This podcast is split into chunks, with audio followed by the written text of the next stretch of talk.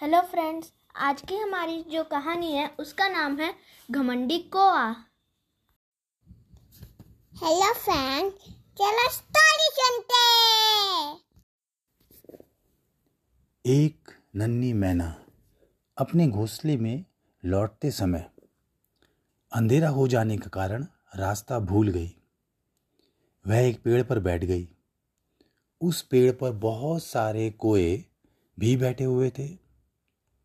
वे सब चिल्लाने लगे, हमारे पेड़ से भागो, मैना, हमारे पेड़ से भागो। मैना ने उनसे विनती की, बारिश होने वाली है, मुझे थोड़ी देर यहीं रुक जाने दो।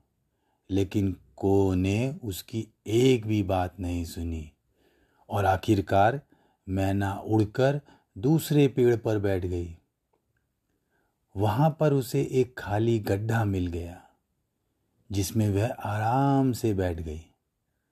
कुछ ही देर बाद भारी बारिश हुई, तेज बारिश होने लगी और बड़े बड़े ओले गिरने लगे बर्फ़ के।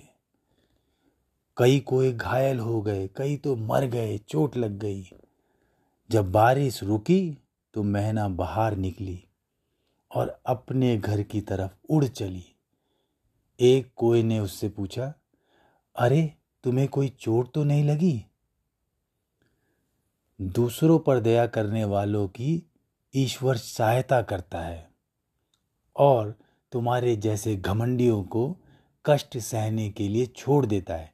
मैना ने उसको एक को ये जवाब दिया तो बच्चों, इससे हमें क्या शिक्षा मिलती है? व्यक्ति को या इंसान को कभी भी स्वार्थी सेल्फिश नहीं होना चाहिए। Okay bye